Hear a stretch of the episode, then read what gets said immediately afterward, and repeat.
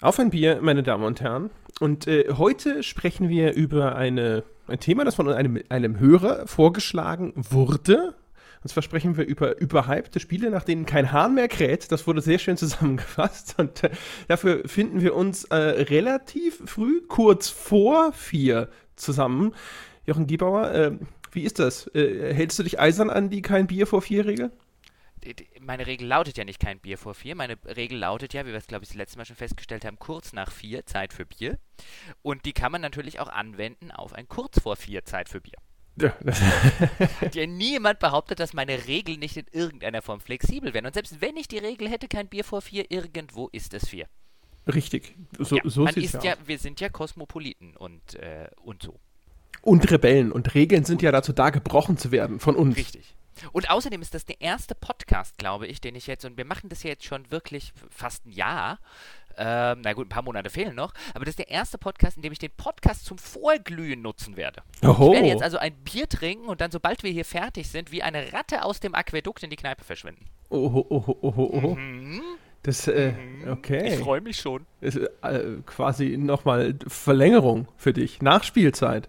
ja, na, da geht das Hauptspiel erst los. Wir sind quasi das Vorbereitungsspiel. Die, die Championship-Runden. Ja, nee, wir, wir, wir sind quasi das, das, das, das Vorbereitungsspiel, also in Sachen Bier trinken. Und äh, das Hauptspiel folgt dann, folgt dann später. Na dann, ja, cool. Ja. Sehr gut. Äh, mit, äh, mit was läufst du dich denn warm? Äh, ich laufe mich tatsächlich heute äh, warm, dadurch, dass, das noch, dass ich noch eine kleine Langstrecke vor mir habe mit einem ganz profanen Radler. Aha, okay. Ja. ja. sehr gut. Dann kann ich ja wieder glänzen. Ich äh, werde nämlich trinken ein Castaway India Pale Ale. Mhm, also mit, mit, äh, mit Pale Ales hast du es ja und jetzt äh, ist das auch noch eins äh, des Schiffbrüchigen. Es ist, äh, ja, genau. Ja. Es ist so erfrischend wie der Wind im Gesicht, wenn du die Segel setzt, um ins Abenteuer aufzubrechen, verrät mir die Flasche. Aha. Ist wahrscheinlich das, was äh, Tom Hanks äh, nach vier Wochen auf der einsamen Insel in die Flasche gepinkelt hat. Ist es ehrlich äh, oder das, was, äh, was dazu führt, dass man mit einem Volleyball redet danach. Wenn man das, das kann, das kann, das, lass Wilson aus dem Spiel. Okay, äh, dann, dann lass mich, also ich meine, beim Radler kann ich halt einfach nicht, nicht sonderlich viel erklären. Das schmeckt wie Bier und Limo, aber äh, wie ist denn das Castaway? Ja, ich bin gespannt. Warte. Den Film mochte ich übrigens nicht sonderlich. Ich, ich mag den ich Film. Hier mal wieder, ich okay. weiß, ich glaube, wir hatten es schon mal nicht im, im Rahmen dieses Podcastes sondern äh, bei, einem, bei einem Bier trinken, wo uns keiner zugehört hat. Hatten okay. wir glaube ich, schon mal. Ja. Ich fand ihn, fand ihn ziemlich langweilig. Aber gut. ihn super. Tolle, tolle Soundeffekte. Wenn man den im Kino sieht, ist es irre. Du wieder, weißt wir reden über Film und dann kommt von dir immer wieder sowas wie tolle Soundeffekte. Ja, ey, diese Flugzeugabsturzszene so. am Anfang, wenn diese Turbine da ins Wasser eintaucht, so super großartig äh, gemacht. Ist übrigens auch ein hawaiianisches Bier, nachdem das Big Wave mir so gut gefallen hat. Das ist jetzt äh, Castaway. Ich bin gespannt. Mhm. Das kommt auch, glaube ich, von der gleichen Firma, von der Kona Brewing Company. Warte mal. Kona klingt zumindest hawaiianisch. Und es schmeckt auch fast identisch hervorragend. Ja, also das äh, lohnt.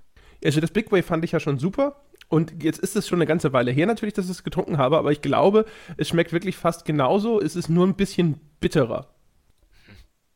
Okay, Kona Castaway.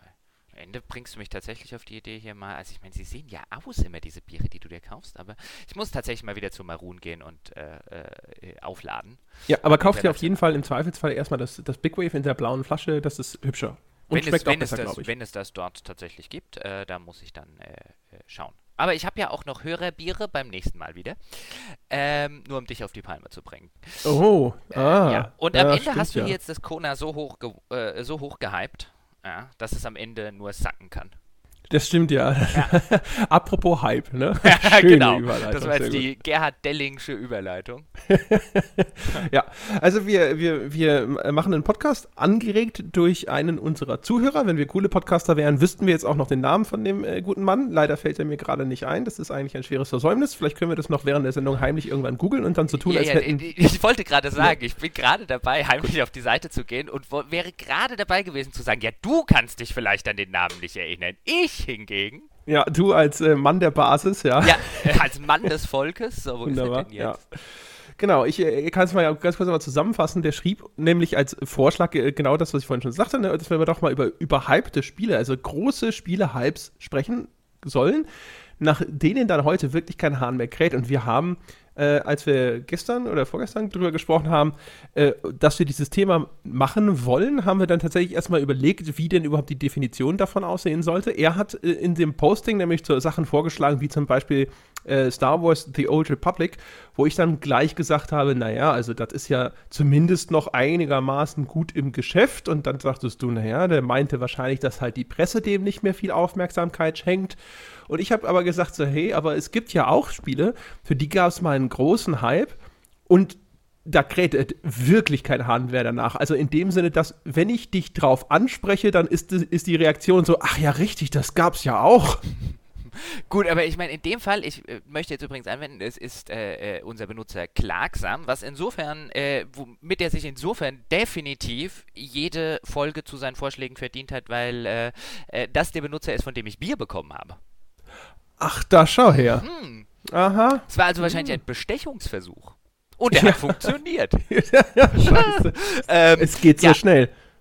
Ähm, äh, was wollte ich jetzt eigentlich sagen? Genau, ähm, das, das ist wohl eine, eine äh, richtige bzw. eine legitime Einschränkung, die du da bringst, aber man sollte in dem Fall, wenn, wenn man natürlich dann äh, äh MMOs auch in die, in die äh, Diskussion mit aufnimmt, konstatieren, was wäre denn, wenn äh, Star Wars The Old Republic ein, ein Singleplayer-Rollenspiel gewesen wäre mit dem Hype? Dann würde heute wahrscheinlich wirklich kein Hahn mehr danach krähen.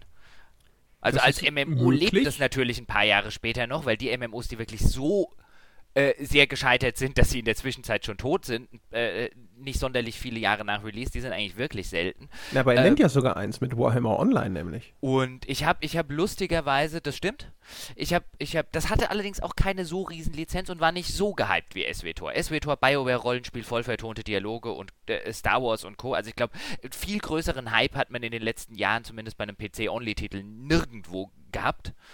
Ähm, und ich habe lustigerweise vor nicht allzu langer Zeit, nämlich vor ein paar Wochen, mal wieder in SWTOR reingespielt. Und ja, da ist immer noch was los. Die Server sind voll, die paar, die es noch gibt. Aber im Großen und Ganzen würde ich jetzt nicht sagen, dass da noch viele Hähne danach krähen.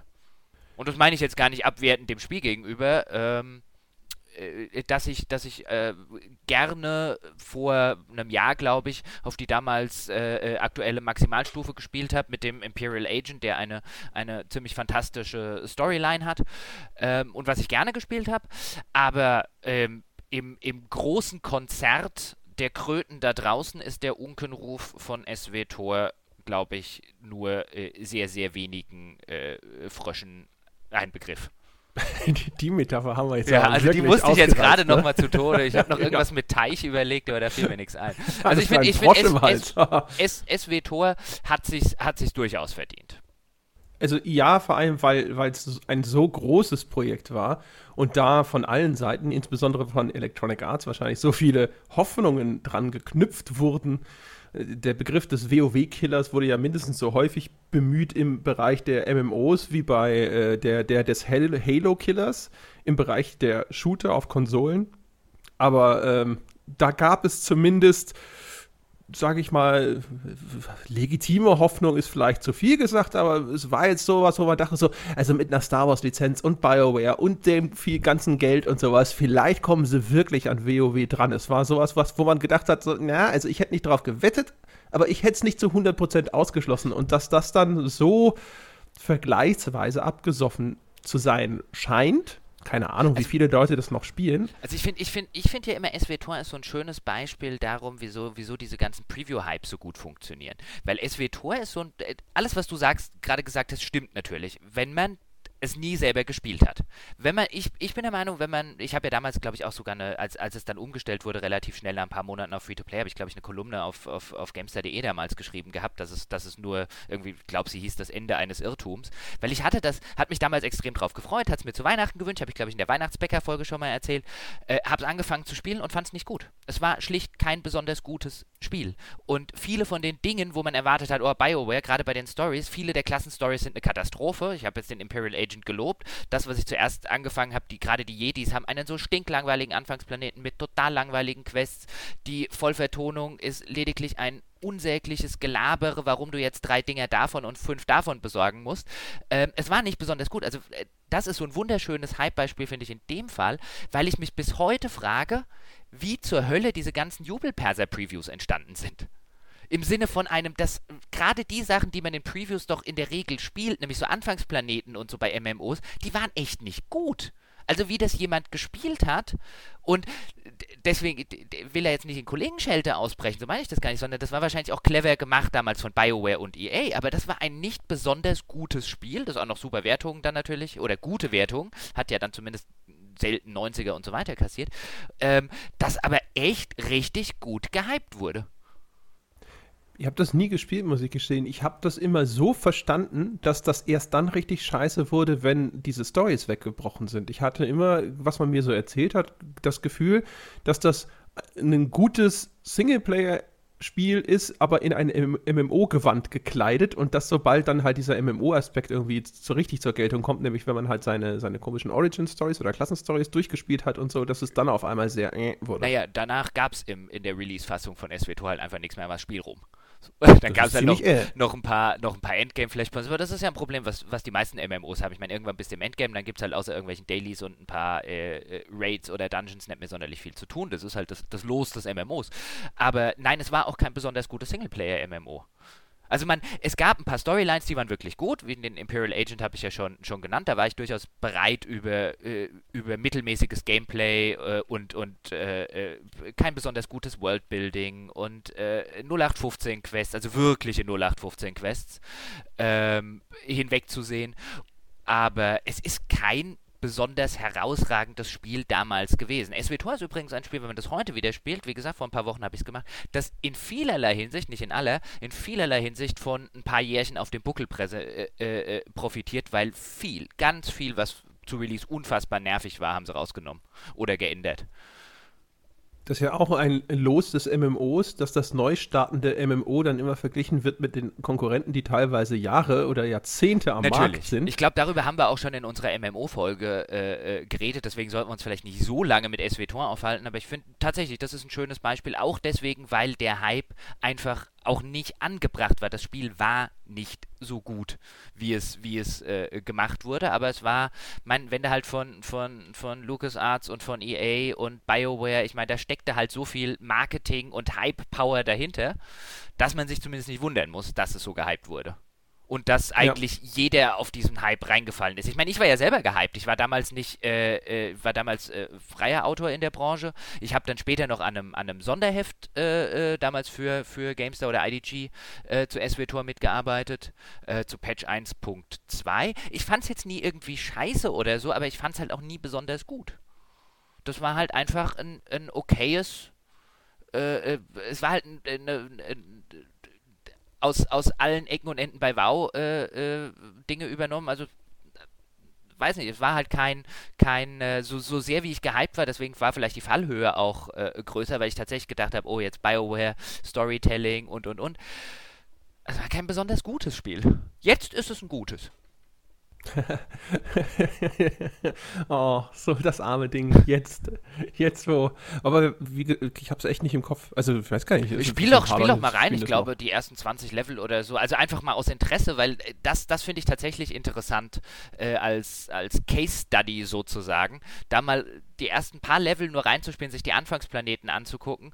Dann kann man, finde ich, oder denke ich zumindest nachvollziehen, warum manche Leute davor saßen, so wie ich jetzt, und gesagt haben, das ist nicht das, was ich gedacht habe, dass es ist. Ich habe ja ein anderes Beispiel, ja. das habe ich dir gestern schon gesagt. Das äh, fällt tatsächlich, glaube ich, auch in die Kategorie, wo man dann hinterher sagt, ah ja, stimmt, das gab es ja mal. Aber was damals richtig, richtig groß war, nämlich Hellgate London. Ja. Ex-Blizzard-Leute. Bill Ropers letzter großer öffentlicher Auftritt in der Branche mit seinem eigenen Studio, den Flagship Studios, wenn ich mich nicht irre damals. Ähm, und das auch. Ist das unter EA gestartet und dann weitergereicht worden? Oder wie rum war das? Es ich weiß auf es gar jeden nicht mehr. Fall hatte EA was damit zu tun, weil ich kann mich erinnern, ich war damals für die PC Powerplay in San Francisco, um eine Titelstory zu Hellgate London zu schreiben. Ähm, das sagt insofern schon was über das Spiel aus, weil ich mich an das Spiel und an die Inhalte dieses Spiels und dieses Trips nicht mehr erinnere. Ich weiß, ich war dort mit dem damaligen EA-Pressesprecher, der seitdem leider gestorben ist. Das war in der Hinsicht ein, ein sehr, sehr netter Event, weil es ein, ein, ein sehr netter Mensch war. Ähm, ich kann mich noch erinnern, dass wir an der äh, Fisherman's Wharf äh, in einem, oder in der Nähe der Fisherman's Wharf in einem sehr schnuckligen kleinen äh, Restaurant zu Mittag gegessen haben, wo ich das erste Mal in meinem Leben äh, Pulled Pork gegessen habe und seitdem äh, könnte ich für Pulled Pork töten. Ähm, an das Spiel, an diesem Event kann ich mich wenig erinnern, aber ich weiß dadurch, dass, dass der damalige EA-Pressesprecher äh, dabei war, dass EA da mitgehangen sein muss. Also vor Release ja, schon. Ich bin echt unsicher. Ich weiß, es ist unter also einem Publisher gestartet und dann hat der quasi äh, einen Co-Publisher oder so an Bord geholt, meine ich. Und äh, dann haben die das auf den Markt gebracht, weil es war ja tausend Jahre in Entwicklung. Jetzt waren es Ex-Blizzard-Leute, das sollte eigentlich keinen großartig überraschen. Aber Hellgate ist halt, ich meine, das war im Grunde genommen ja äh, äh, London von Dämonen überrannt und so, sollte so eine, also man stellte sich immer vor, weil es ja auch Ex-Blizzard-Leute waren und Bill Roper mit dabei war, dass es so eine Art Diablo nur eben als First-Person-Shooter werden würde. So sah es dann irgendwie auch aus. Es hatte so ein modulares Waffensystem. Also es war im Grunde genommen so ein Borderlands vor Borderlands, oder zumindest hatte man, habe ich das Gefühl, so war es mal geplant.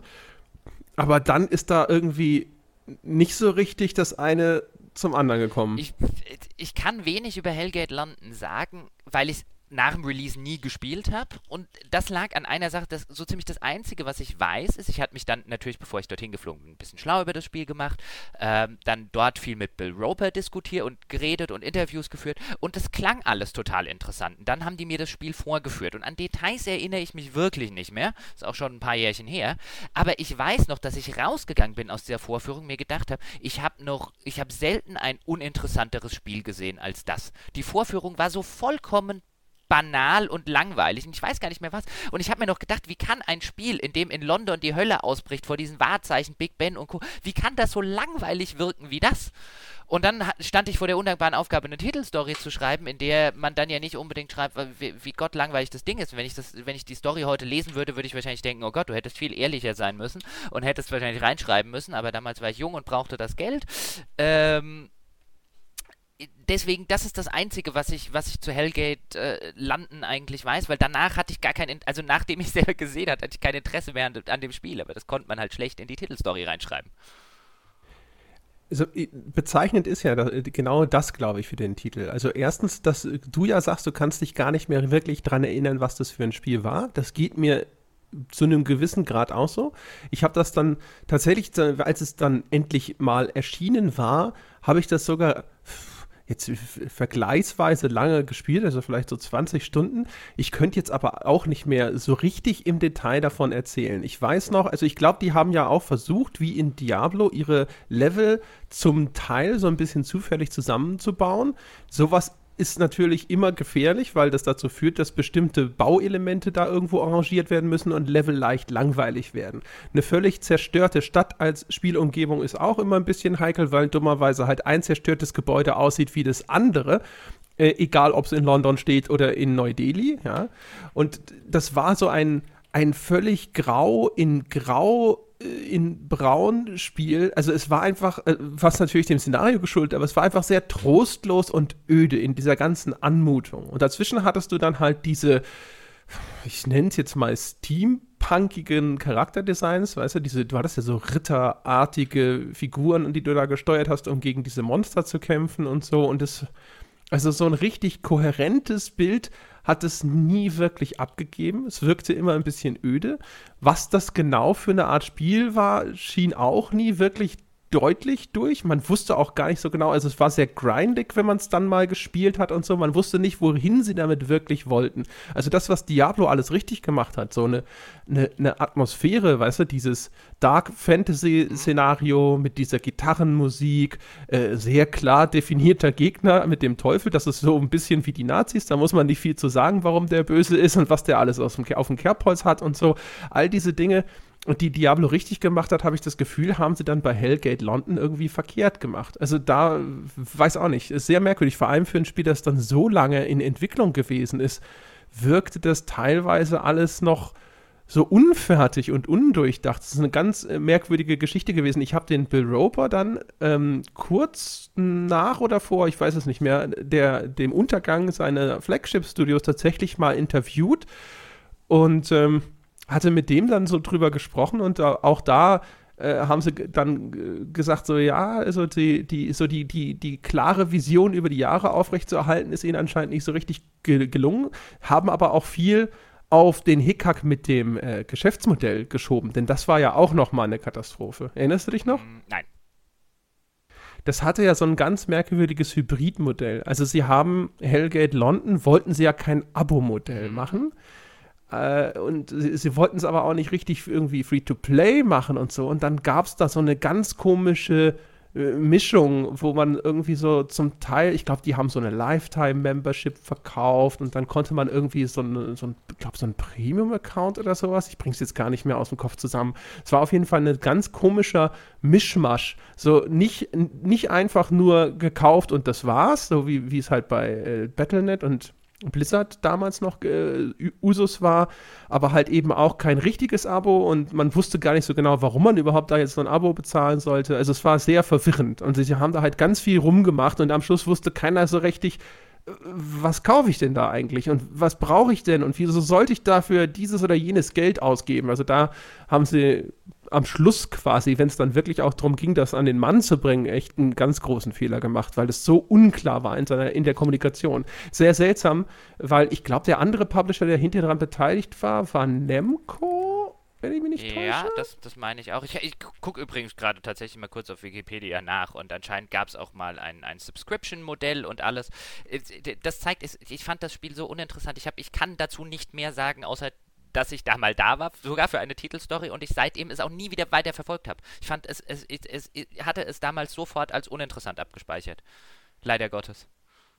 Und ich, ich bin natürlich ja, da also in dem Fall äh, äh, meiner Funktion dann wahrscheinlich echt nicht gerecht geworden, äh, äh, so jetzt im Nachhinein betrachtet, äh, die Leser entsprechend zu informieren, aber äh, ja.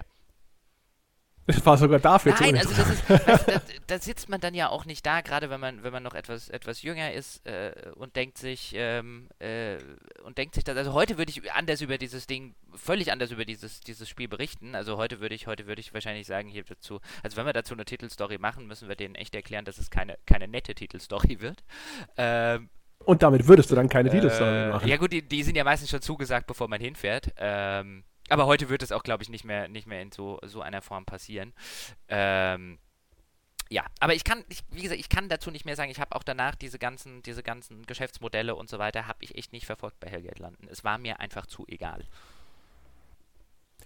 Es ist vielleicht eine, eine, eine gute Gelegenheit, um zwischendrin mal drüber zu sprechen, wie überhaupt so ein, so ein Hype entsteht oder entstehen kann bei einem Spiel, das ja auch, also ich keine Ahnung, also das war natürlich, die, der, der erste Hype entstand natürlich dadurch, dass da diese ganzen äh, Honorationen der, der, der Entwicklerszene, ich glaube, der Max Schäfer war auch dabei, der Diablo-Mensch, kann das sein? Also es waren auf jeden Fall sehr große Namen von Blizzard, die dieses Studio gegründet haben. Glaub, Und das war, der, war natürlich war etwas, was. Schäfer dabei.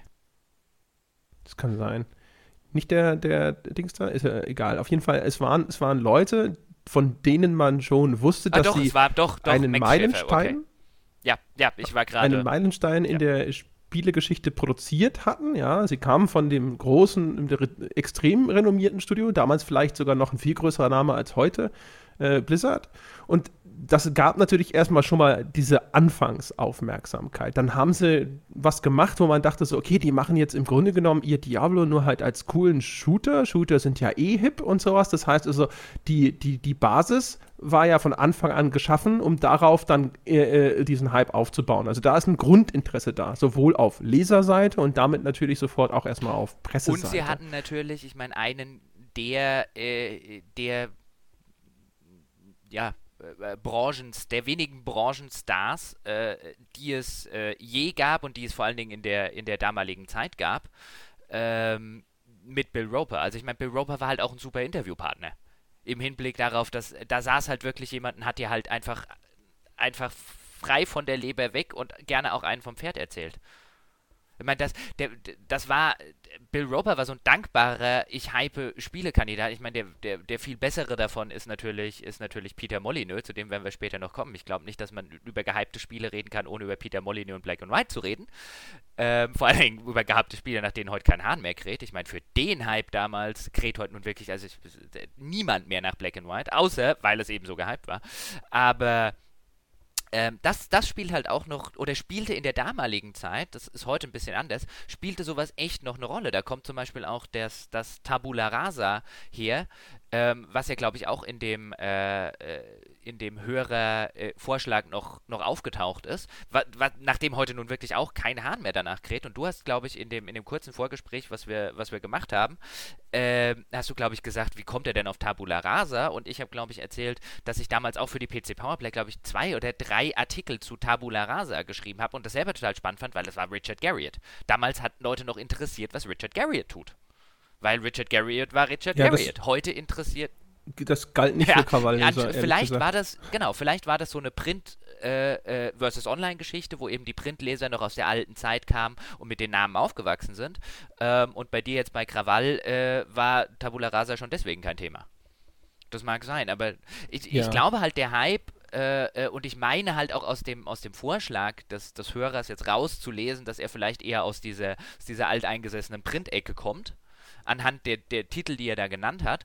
Ähm, und da war das tatsächlich, wenn du halt noch jemanden hattest, der äh, so einen Bill Roper, so einen Richard Garriott, die waren auch damals schon dankbare Interviewpartner. Peter Molyneux im, äh, im Besonderen. Ich meine, jedes Peter Molyneux-Interview der damaligen Zeit war ein Happening. Der Mann kann Eskimos Kühlschränke verkaufen oder konnte das zumindest mal. Dem hast du den Kram tatsächlich geglaubt, auch wenn du es wieder besseren Wissens äh, in, insofern ist das bestimmt ein Faktor der damaligen Zeit bei den Hypes geworden. Heute funktionieren die, glaube ich, ein bisschen anders.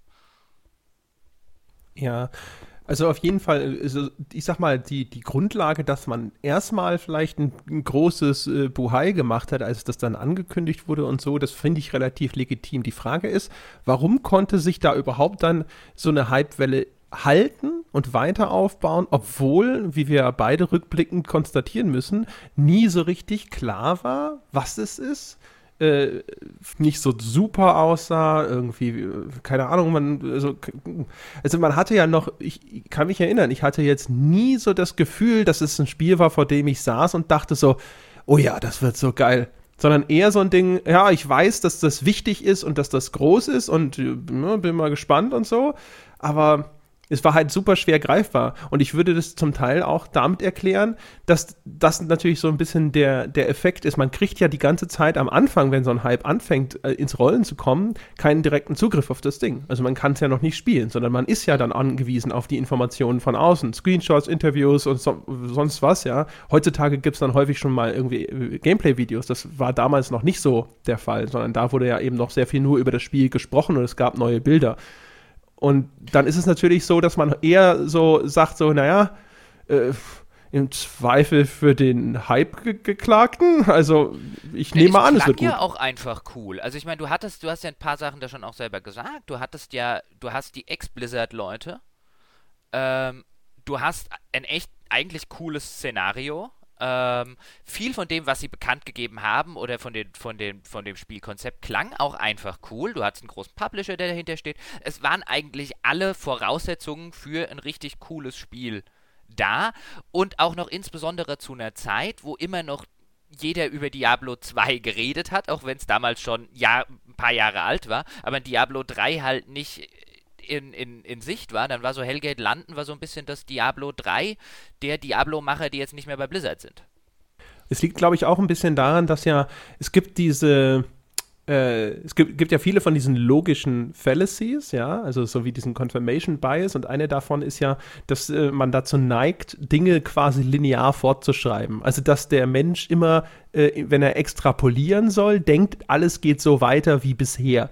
Und dazu zählt natürlich auch, dass man halt glaubt, zum Beispiel, wenn einer einmal ein tolles Spiel gemacht hat und zweimal ein tolles Spiel gemacht hat, dann macht er halt auch ein dreimal und viermal ein tolles Spiel. Und das ist, wenn wir jetzt uns nicht innerhalb dieser halbwegs sicheren Umgebung der jährlichen Fortsetzung mit vergleichsweise geringfügigen Änderungen bewegen, ist das extrem, extrem schwer und eigentlich sogar eher unwahrscheinlich, dass jemand, der einmal einen Hit gemacht hat, dann auch noch einen zweiten Hit, der aber anders ist, also signifikant anders ist, tatsächlich äh, aufs äh, Tableau bringen kann. Aber trotzdem, glaube ich, hat man sehr viel äh, Wohlwollen und sehr viel, äh, ja, wie soll ich das nennen, Respekt oder Vertrauen in diese Gruppe von Leuten gesetzt. Einfach nur, weil sie bisher eben diese Spielebiografie hatte, hatten, die, die nahelegte, dass die schon wissen, was, man, was sie da tun. Auch wenn man selber so davor saß und sich dachte so, ja, ich weiß noch nicht, aber naja gut, das sind die, die sind Jungs von Blizzard, das wird schon.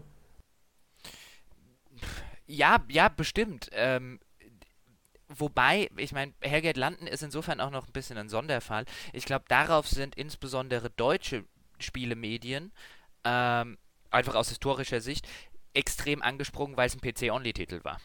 Und in Deutschland, weißt du ja selber, ist, man, ist, ist diese PC-Klientel extrem stark. Die ganzen großen Printmagazine waren eigentlich PC-Only-Titel. Und hier hattest du in der Zeit, wo die Konsolen immer und immer größer werden, hattest du einen PC-Only-Titel, auf den, ne, in dem natürlich A, die deutsche Presselandschaft der ideale Nährboden für so ein Spiel gewesen ist, was nicht auf Konsole rauskommt.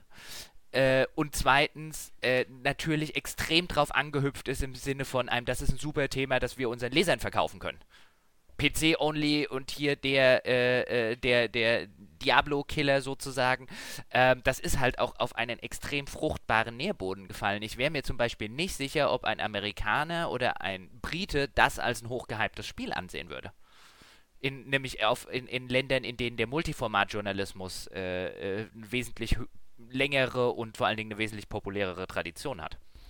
Das kann sein, ja. Ich habe noch zwei andere Beispiele äh, äh, auf meiner Liste, die mhm. im Grunde genommen aber so ein bisschen in die gleiche Kategorie fallen, von die hauptsächlich gehypt wurden wegen der Leute, die sie gemacht haben. Nämlich einmal Rage, das letzte It-Software-Spiel, ja. und Titanfall von den ehemaligen Call of Duty-Machern. Das ist im Titanfall ist sogar noch wahrscheinlich am vergleichbarsten. Auch da von einem großen, sehr bekannten Studio, in diesem Fall Infinity Ward, Leute weggegangen, auch, mhm. auch im Streit übrigens, also der Streit im Falle von den Leuten von Respawn Entertainment, wie ja, wie sie sich ja jetzt nennen, die bei Infinity Ward weggegangen sind, war natürlich viel größer, ja, mit Gerichtsprozess und weiß der Himmel noch was und was es dafür äh, Stories hinterher noch gab, ja, dass sie Activision da irgendwie äh, aus ihren Büros ausgesperrt hat und ihnen sonst was vorenthalten wollte angeblich und so weiter und so fort aber auch äh, die Jungs, die bei Blizzard raus sind oder sowas, da gab es ja auch so ein bisschen Hackmack.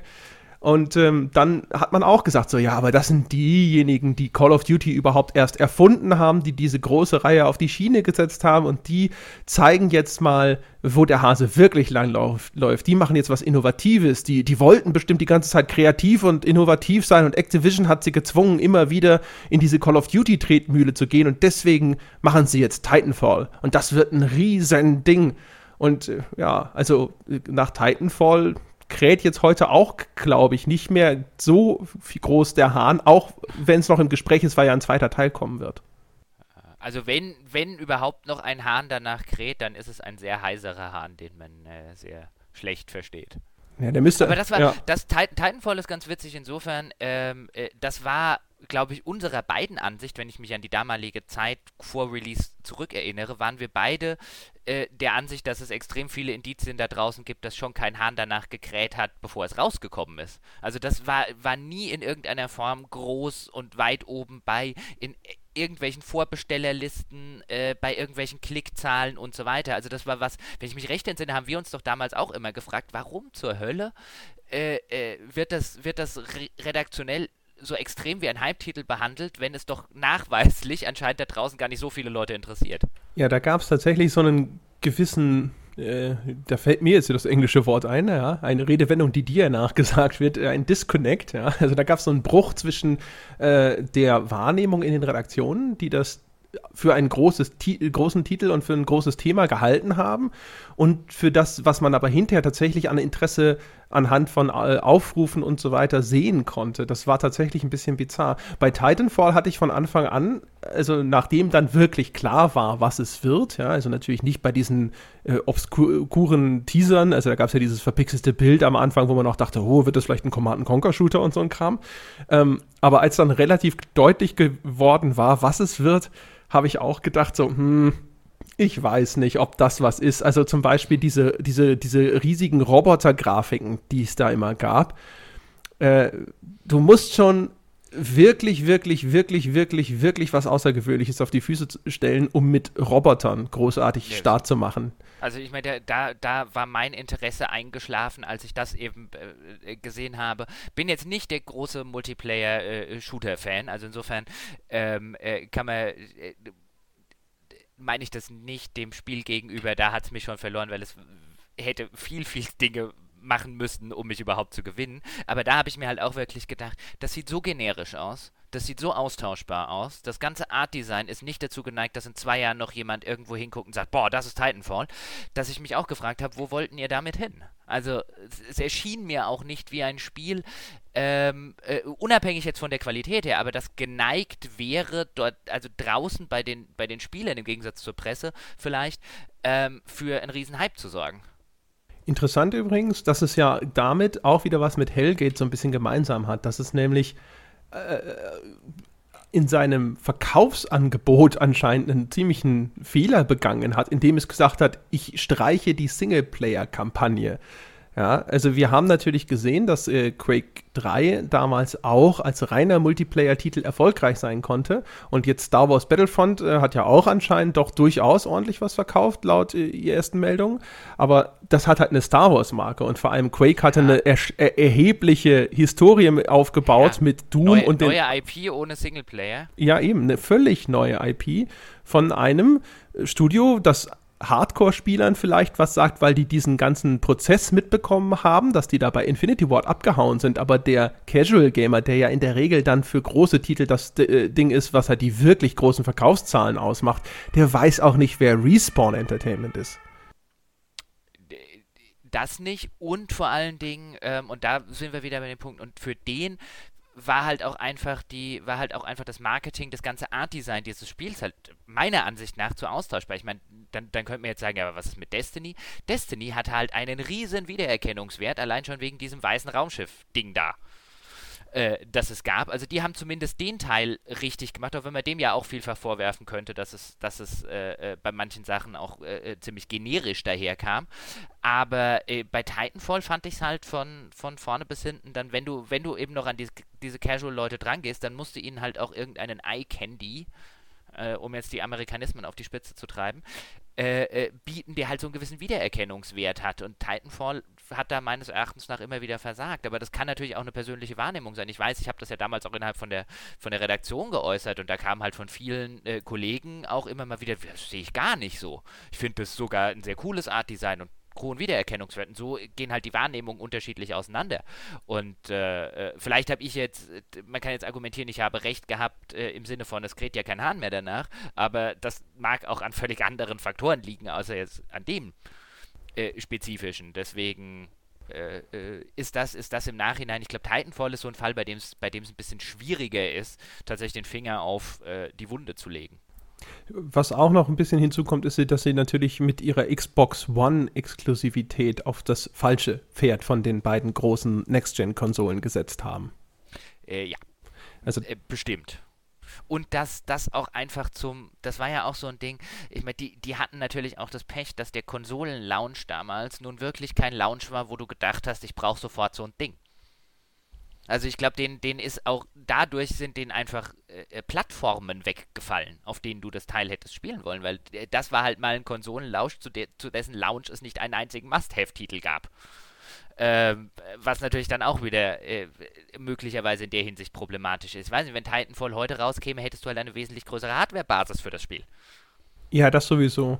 Ich meine, sie hatten wahrscheinlich äh, diese, diesen Exklusivvertrag natürlich deswegen, damit sie irgendwoher nochmal so einen richtigen Werbeschub oder sowas bekommen. Aber ja, es ist trotzdem. Also man hat schon das Gefühl, da sind so ein paar Entscheidungen getroffen worden, die dem Ding sehr geschadet haben. Ich, ich, ich würde tatsächlich jetzt aus dem Bauch raus vermuten, dass der Verzicht auf den Singleplayer tatsächlich echt einen erheblichen Einfluss hatte. Weil das das ist, damit kannst du deine neue Spielwelt einführen und erklären. Ein Singleplayer ist etwas, was sich im Vorfeld in der Berichterstattung viel schöner darstellen lässt. Einen Multiplayer-Titel zum Beispiel vorher in Berichten zu erklären, ist viel, viel trockener, weil das so spielmechanisch ist. Bei einem, einem, Multiplayer irgendwo, du musst halt immer wieder sagen, ja, es gibt den Modus und der funktioniert so und so und diese Besonderheit und du hast den Roboter und du kannst aus dem Roboter aussteigen und so weiter und so fort. Und selbst wenn du jetzt äh, so, so, ein New Games Journalism Magazin bist, das dann halt äh, sehr viel Wert drauf legt, die emotionale Spielerfahrung irgendwie prosaisch darzulegen. Aber am Ende ist ein Multiplayer-Titel im Bericht, wenn es darum geht, dem Leser überhaupt erstmal klar zu machen, was das denn für ein Spiel ist, ist halt erstmal viel trockener, als wenn du über eine Singleplayer-Kampagne berichtest, die halt eine Geschichte erzählt und dieses oder jenes Setting hat und da gab es den oder jenen tollen Spielmoment und so weiter und so ja, fort. Da hast du schon recht. Also ich meine, irgendwas brauchst du halt und äh, für mich, also werden wir dann in ein paar Jahren sehen, ist, ist äh, Titanfall so ein Spiel wie Hellgate landen. Das ist eins, äh, äh, wo, wenn wir in zehn Jahren diese Folge machen oder in, in acht Jahren, dann, äh, oder jemand diese Folge macht und der äh, Name kommt auf Titanfall, wäre ich mir relativ sicher, dass man ungefähr da. Ach so, stimmt, das gab es damals ja auch. Haha, Titanfall, habe ich ja schon seit Jahren nicht mehr dran gedacht. Ähm, für mich ist es so ein Spiel, weil ich, ich, ich finde nichts an Titanfall, was ich in irgendeiner Form bemerkenswert finden würde. Habe ich auch in der ganzen Vorbericht-Sache einfach nicht. Ähm, aber mal gucken, wie es ist. Vielleicht wird jetzt, rockt ja der, der zweite Teil äh, die Hütte. Äh, ähm, und äh, die Geschichte wird völlig neu geschrieben, so ungefähr wie bei ähm, The Elder Scrolls. Es gibt wo auch sich niemand an Arena mehr erinnern würde und wahrscheinlich auch nicht an Daggerfall, wenn Morrowind nicht gewesen wäre. Ja, es wird ganz stark auf die Kurskorrekturen jetzt ankommen. Klar, es gibt in Titanfall durchaus ein paar sehr bemerkenswerte Ansätze, zum Beispiel die Idee, das Geschichten erzählen irgendwie in den Multiplayer zu integrieren. Das ist ja tatsächlich etwas, was jetzt gerade im Shooter-Bereich eine richtige Innovation wäre, wenn ihnen das vernünftig gelänge. Also die haben ja auch quasi jetzt versucht, in MOBAs würde man das Creeps nennen, ja, diese KI-gesteuerten einfachen Gegner dann noch einzubauen binden, um so ein Schlachtfeld lebendiger erscheinen zu lassen. Das ist jetzt, äh, dass da in, irgendwelche NPCs auf den Schlachtfeldern und rumlaufen, die sie interessanter machen sollen, ist jetzt nicht wirklich was Neues, aber ich sag mal, das alles und dann auch diese, diese Kombination ne, aus diesem großen Roboter-Kampfchassis, dass du dann auch noch unabhängig steuern kannst, was Lass übrigens uns bitte weniger über Titanfall reden. Entschuldigung. Titanfall mich. Ja, ich stelle nur gerade fest, äh, zu, wahrscheinlich zum ersten Mal, seit wir diese, äh, nee, wusste ich gar nicht, tun kannst ja nichts dafür, aber ich äh, glaube, zum ersten Mal, seit wir das hier machen, sitze ich irgendwie da und ertappe mich dabei, dass mir langweilig ist.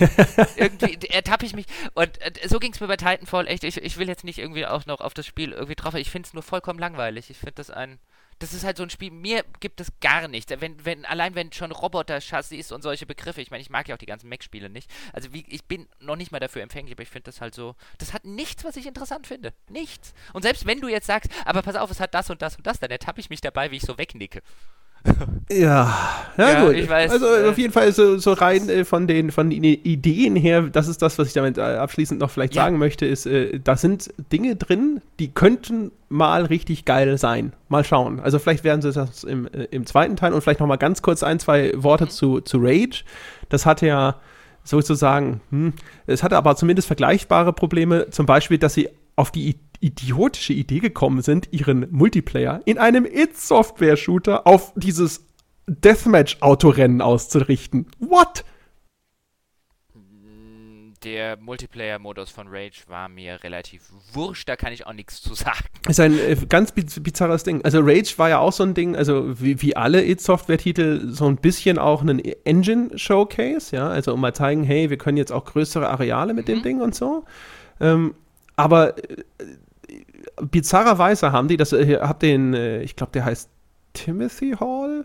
Ich glaube, bei Hall bin ich mir egal. Und Matt Hooper, Matt Hooper habe ich, glaube ich, sogar interviewt auf, dazu mal. Und den habe ich auf der Gamescom, habe ich den jedenfalls getroffen nach einer Präsentation. Und da haben die diesen Multiplayer gezeigt. Und da sind wir die ganze Zeit nur mit irgendwelchen blöden Autos durch die Gegend gefahren. Und ich habe gesagt, so, Entschuldigung, das ist ein It-Software-Shooter. Was ist denn los? Seid ihr wahnsinnig, dass ihr nur diese Autorennen einbaut? Und er so, ja, wir wollten halt mal was anderes machen und so. Und ich habe gedacht so, Ach, Kinders, ey, von all den Dingen, die ihr hättet mal anders machen können, weiß ich nicht, ob ihr da das Richtige ausgewählt habt. Wo, wobei ich jetzt allerdings sagen muss, äh, Rage erschien mir auch ein Titel, den äh, äh, die Presse da draußen gehypt hat, aber sehr wenige Leute und interessant fand, aber sehr wenige Leute da draußen interessant fanden. Vergleichsweise. Das ist so wie Titanfall. Also ich glaube, das sind, das sind, weißt du, wenn wir, wenn wir so über gehypte Spiele, nach denen kein Hahn mehr danach kräht, dann ist es so ein bisschen, dann denkt man ja im ersten Moment ganz unwillkürlich daran, äh, dass das der Fehler des Spiels ist. Und ich weiß nicht, Titanfall und äh, äh, Rage, finde ich, ist jetzt auch so ein Beispiel. Aus denen wurde, glaube ich, mehr gemacht, als sie überhaupt sein wollen. Und das war gar nicht mal denen ihre große Schuld. Naja. Es war so mein Eindruck oh. immer bei Rage, weil ich hatte, ich war, ich war jetzt persönlich nie von Rage in irgendeiner Form gehypt. Ich habe auch nie wahrgenommen, dass das ein so riesen Hype-Spiel gewesen wäre das mag jetzt bei dir vollkommen anders gewesen sein. Ich glaube halt eher, da saßen viele It-Fans, zu denen ich halt auch nie gehört habe, weil ich bin halt nicht so der äh, äh, Multiplayer-Shooter-Typ, äh, die ja Go, Go, Go, Go, Go gemacht haben äh, äh, und sich total drauf gefreut haben, die allerdings eine in vergleichsweise überschaubare Gruppe waren, weil sie halt noch aus dem Bereich kam, wo man mit einer vergleichbaren, überscha vergleichsweise überschaubaren Zahl verkaufter Spiele halt richtig erfolgreich war in der Doom-Phase damals. Und ich hatte nie den Eindruck, dass irgendwie Rage dieser, äh, äh auch äh, dieser Oberkiller sein wollte, äh, äh, dieser Obershooter, sonst was, ähm, die manche Leute geschrieben haben. Das war zumindest mein Eindruck. Da würde sich die Frage stellen, natürlich, was Rage dann sein wollte eher dieser Engine Showcase, den du gesagt hast. Oh. Also ich glaube, das, mhm. das, das stand da schon, schon sehr dahinter, dass man damals, äh, das war ja auch so, so ein bisschen die Phase, wo es in die ganzen neuen Engines reingegangen ist. Ähm, ich glaube ja eher, Dingen, wenn ich ja, ganz kurz, äh, ich glaube ja eher, It Software ist so ein Fall von einem Studio, einem klassischen, erfolgreichen, großen Studio, das den Anschluss verloren hat an die moderne Zeit, die in ihrem Game Design zu einer Zeit erfolgreich waren, als eben der, weiß mein Lieblingsbeispiel, so eine Scheiße wie Such stundenlang nach einer blöden Keycard noch durchging, als das noch okay war, als drück, äh, lauf an der Wand entlang, drücke die Space-Taste, bis du eine versteckte Tür findest, die du anders nicht identifizieren kannst. Und all solche, solcher Klamauk war noch in Ordnung. Und das Game Design, insbesondere in Shootern, wie ein moderner Shooter auszusehen hat, ob jetzt das in allen Punkten gut ist, wie so ein moderner Shooter auszusehen hat oder nicht, ist ja wurscht, aber das haben die anscheinend nie richtig auf die Kette bekommen. Und Rage war sozusagen der letzte Versuch von denen, jetzt sich äh, da irgendwie Anschluss zu finden. Man merkt, finde ich, dass sie da versucht haben, also diese unterschiedlichen Spielmechaniken, also auch so Gadgets und sowas in dieses Spiel auf einmal mit einzubauen. Es gab, glaube ich, diese fer ferngesteuerten Minenroboter oder sowas, ja. Und um halt auch zu zeigen, dass sie jetzt tatsächlich so eine Art modernen Shooter bauen können. Und das ist ihnen aber nicht gelungen. Und seitdem, ja, zirpen ja auch wieder so ein bisschen die Grillen. Gut, jetzt ist natürlich der, der, der Doom-Reboot, ist so der, der, die nächste Station. Mhm. Und bei dem ich mir auch nicht sicher bin, ob der übrigens da draußen, äh, das ist bestimmt auch ein Spiel, wo man dann zwei Jahre nach Erscheinen, boah, wurde das gehypt. Die Frage ist halt, ob man sich dann hinsetzt und sagt, zu Recht oder nicht. Aber das wäre auch ein, ist auch ein, ein, Spiel, bei dem ich den Eindruck habe, dass es da draußen längst nicht so groß ist, wie das vielleicht manche, die aus der alten PC-Ecke kommen, wo eben Doom äh, äh, auch noch aus nachvollziehbaren Gründen auch in der, in der persönlichen Vita ein so großes und so vereinnahmendes Spiel ist, dass man, oh, neues Doom muss ja riesig sein, habe ich auch nicht den Eindruck. Also Doom ist tatsächlich, glaube ich, eher sogar sehr umgekehrte Fall, weil da haben äh, jetzt bei uns am Anfang noch Leute gesagt, oh, komm ey, Doom und so, It Software ist doch eher abgemeldet und äh, dann äh, habe ich gesagt, nee, ich glaube, dass das dass das durchaus zieht und dann zog es. Und das aber auch, nachdem ich ja selber umgeschwenkt bin, denn du erinnerst dich, das haben wir, glaube ich, auch schon mal erzählt, es, wie, wie, es gab ja mal dieses Doom-Event, wo es dann aber hieß, keine ja. Screenshots, keine Videos, ihr dürft nur davor, darüber sprechen sozusagen und wo, wo wir dann gesagt haben, so, nee, da haben wir keinen Bock drauf, aus verschiedenen Gründen. Aber auch da, da habe ich damals noch gedacht, na, na, ich glaube, hm, ich weiß auch nicht. Also ist Doom noch ein großer Name. Da war ich dann tatsächlich eher in diesem Skeptikerlager und musste mich dann aber auch bekehren lassen. Und jetzt aktuell, also wenn man über Doom berichtet, ist das von der Aufmerksamkeit doch durchaus noch ein sehr großer Titel. Also deckt sich nicht mit, aber ich glaub's dir, deckt sich nicht mit meinen, aber auch, auch wenn ich, wenn ich äh, zum Beispiel einfach mal gucke, wie, wie viel Aufrufe die, die E3-Trailer und so weiter haben, dann äh, ist das ordentlich, aber dann sind wir nicht im Bereich von anderen, von, von Dingen, wo wir heute wirklich über AAA reden würden oder über richtig große Sachen. Ähm, aber das mag äh, bei GameStar dann wieder ein bisschen anders sein als bei YouTube, deswegen ich glaub's dir unbesehen. Ähm, reden wir aber mal über äh, äh finde ich, über Spiele, nach die, die, wo man jetzt wirklich sagen müsste, geheim. Also ich meine, ich habe es ja vorher schon angedeutet, Black and White ist wahrscheinlich das Musterbeispiel für ein nicht besonders gutes Spiel, das auch noch über Jahre hinweg auf äh, äh, äh, Magazin-Coverage gekriegt hat. Noch und nöcher ich kann mich ja noch daran erinnern, es gab damals, ähm, als ich, da kam ich, bin ich glaube ich gerade zu Computech gegangen, da hat die PC Games schon, schon ein Jahr lang, zwei Jahre lang, ich weiß nicht wie lange das genau hat, hat ein Black and White äh, Entwicklungstagebuch jede Ausgabe drin gehabt. Natürlich auch, weil die damals nicht gedacht haben, dass das so ewig dauert, bis dieses Spiel released wurde. Es wurde ja auch ein paar Mal verschoben. Ähm, und vielfach auch äh, oder damals wahrscheinlich auch nicht aus dem aus der aus aus Hype Kalkül, sondern aus der aus einem Gefühl, dass es ein ehrliches Interesse an dem Leser ist. Aber das war so das erste und das, das größte Spiel, was ich damals oder was ich überhaupt in der Branche selber erlebt habe, wo man miterlebt hat, wie sich Leute nicht getraut haben, ihm die Wertung zu geben, die es verdient hatte. Das war wirklich, also wenn du, ich kannte damit Leute, die das getestet haben, die haben dir zwei Monate später gesagt, ja, eigentlich, wir waren ja blöd, also dem hättest du ja weniger geben müssen. Und die können dir bis heute nicht so ganz genau erklären, warum äh, dieses Ding überall dann am Ende auch noch 90er-Wertungen gekriegt hat, weil es war ja nicht besonders, also die erste Insel war super und danach ist das Spiel scheiße. Bei Black and White muss ich gestehen, da, da bin ich jetzt mal auf der, der anderen Seite oh, des Zauns okay. und sage, ich äh, habe das nie verstanden. Ich fand das von Anfang an eher wenig interessant und habe da die, die, ganz wenigen Male, wo ich das Thema selber betreut habe, das habe ich, glaube ich, relativ viel dann auch auf freie Autoren ausgelagert, weil ich das selber nicht so wahnsinnig spannend fand, äh, habe ich da auch eher sehr verhalten drüber geschrieben. Also und, und ich lebte ja sehr stark in meiner kleinen Krawall-Online-Blase und habe das dann natürlich gesehen, dass das hier oder da auf irgendeinem Magazincover gestanden ist oder so. Hier oder da? Das war quasi jeden Monat auf irgendeinem. Ist nicht so, dass ich jetzt wahnsinnig viel Augenmerk auf die, auf die Printhefte damals gerichtet gehabt hätte, ja.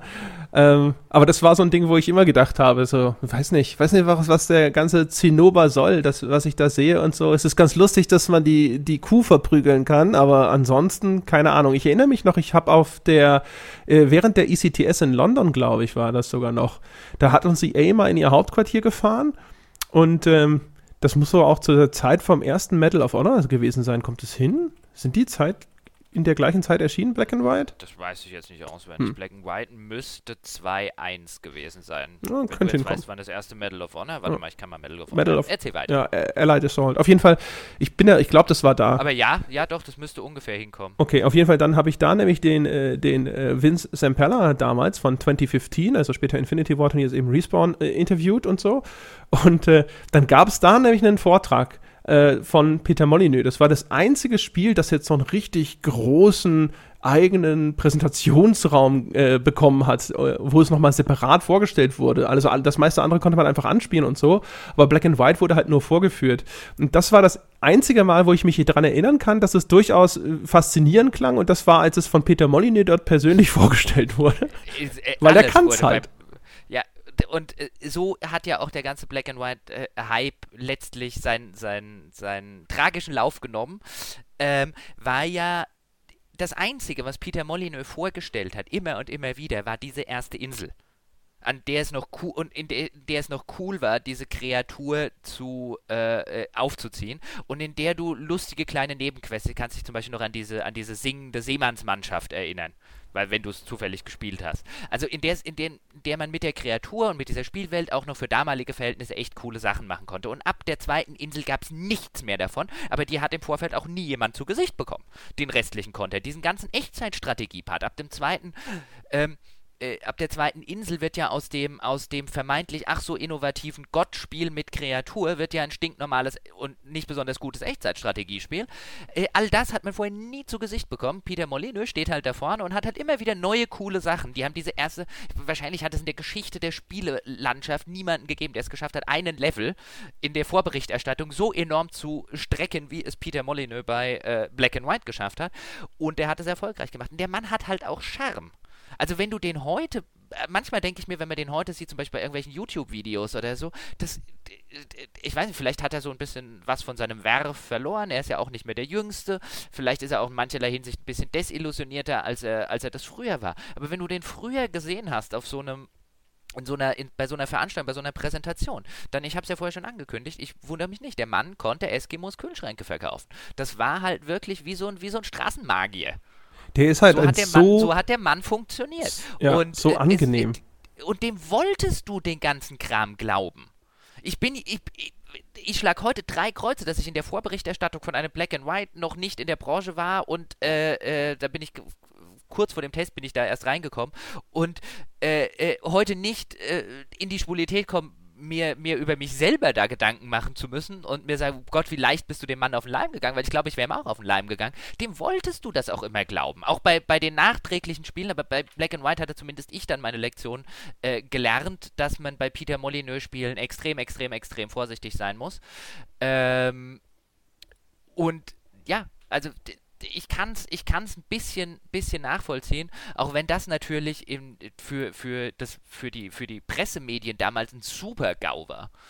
Es erzählt halt auch halt kaum einer so viel Scheiße, muss man mal dazu sagen. Also, ja. das ist jetzt, also, tatsächlich, also, man muss es vielleicht wirklich so böse sagen. Also, wenn ein Entwickler dasteht und dir erzählt, das und das und das und das, das wird man alles in meinem Spiel machen können, dann ist man schon quasi meistens natürlich darauf angewiesen, ihm das zu glauben und man weiß auch, okay, das eine oder das andere wird vielleicht hinterher gestrichen, es ist nicht so toll, wie er es beschreibt und sonst was. Aber zu dem Grad, wie Molyneux das gemacht hat, das ich weiß gar nicht, ob, ob, ob man überhaupt als Redakteur aus selbst äh, mit, mit damals schon langer Erfahrung, ich weiß gar nicht, wie viele Leute damals es gab, die schon wirklich lange Erfahrung hatten. Oh doch, da, da, da gab es einige. Okay, auf jeden ich Fall. ich, will, ich will jetzt keinen kein, kein Namen nennen, um ihn hier irgendwie an den Pranger zu stellen, vor allen Dingen, weil ich auch viele von diesen von den Kollegen da sehr schätze.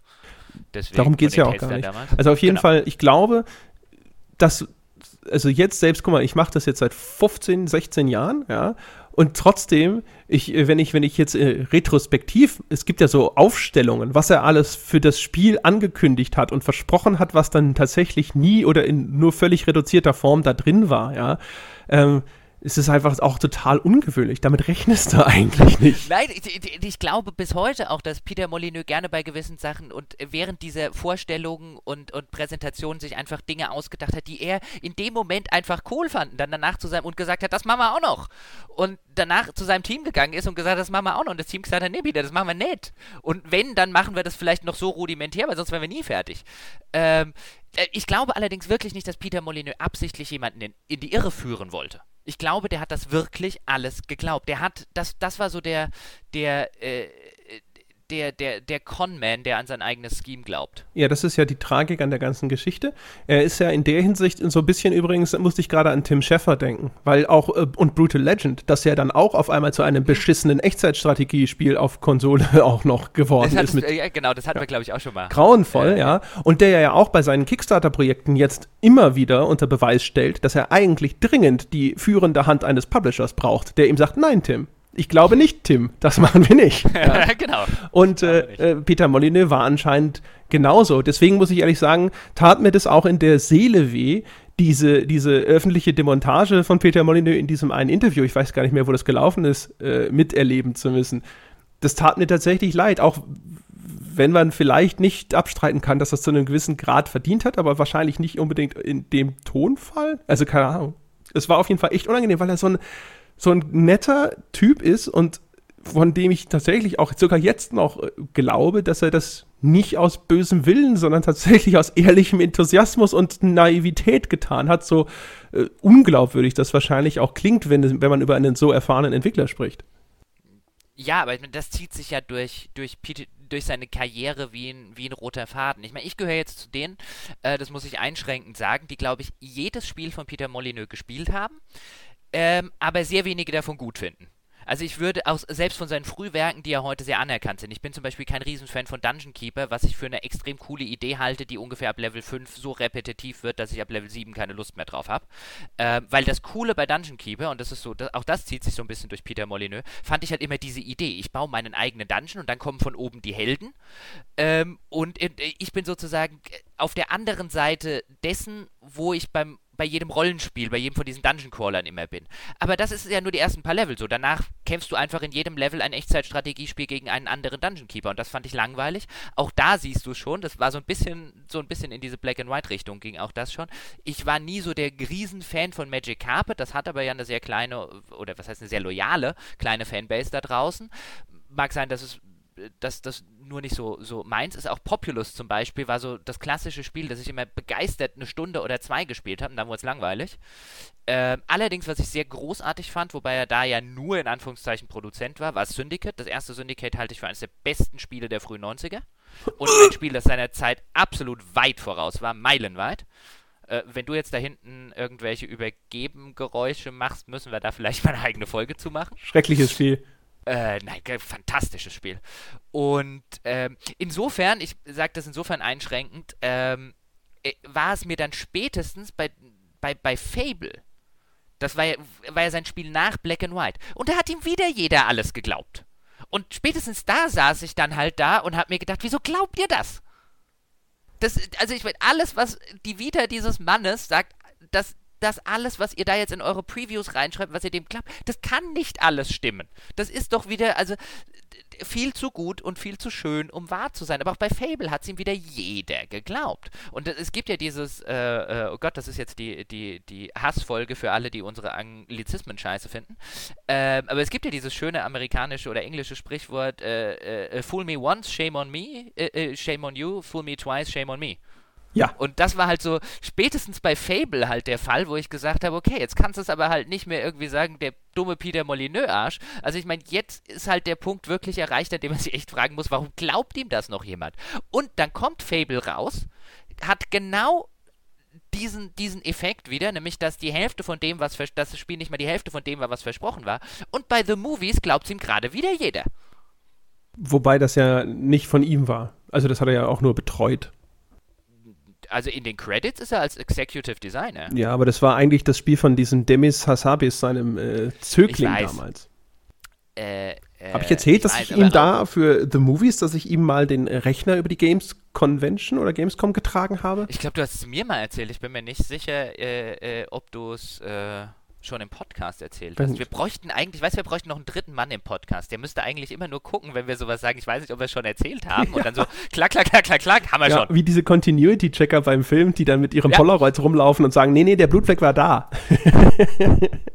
ja, das ist super. Vielleicht ganz kurz, also ich, äh, ich bin tatsächlich äh, bei der, bei den, bei der Spielo-Biografie von Peter Molyneux bin ich tatsächlich eigentlich voll bei dir mit der Ausnahme, dass ich halt auch Syndicate nicht geil finde. Aber wo ich aber einschränken muss, ich habe Syndicate damals nicht gespielt, sondern erst jetzt, äh, keine Ahnung, vor vier Jahren oder sowas. Also wann, wann immer dieser EA-Shooter rauskam, habe ich das Original Syndicate nochmal gespielt und ich, boah, finde es äh, bedienungsmäßig fand ich es schrecklich, äh, ich fand die KI darin dumm und so weiter und so fort. Aber das ist wahrscheinlich dem, dem Rückblick äh, geschuldet, äh, vielleicht eher als. Gut, ich kann, mir, ich kann mir gut vorstellen, dass es nicht gut gealtert ist. Ich fand alleine für damalige Verhältnisse dieses, dass ich alles mit diesen Söldnern machen kann. Ich konnte die ganzen Zivilisten umlegen.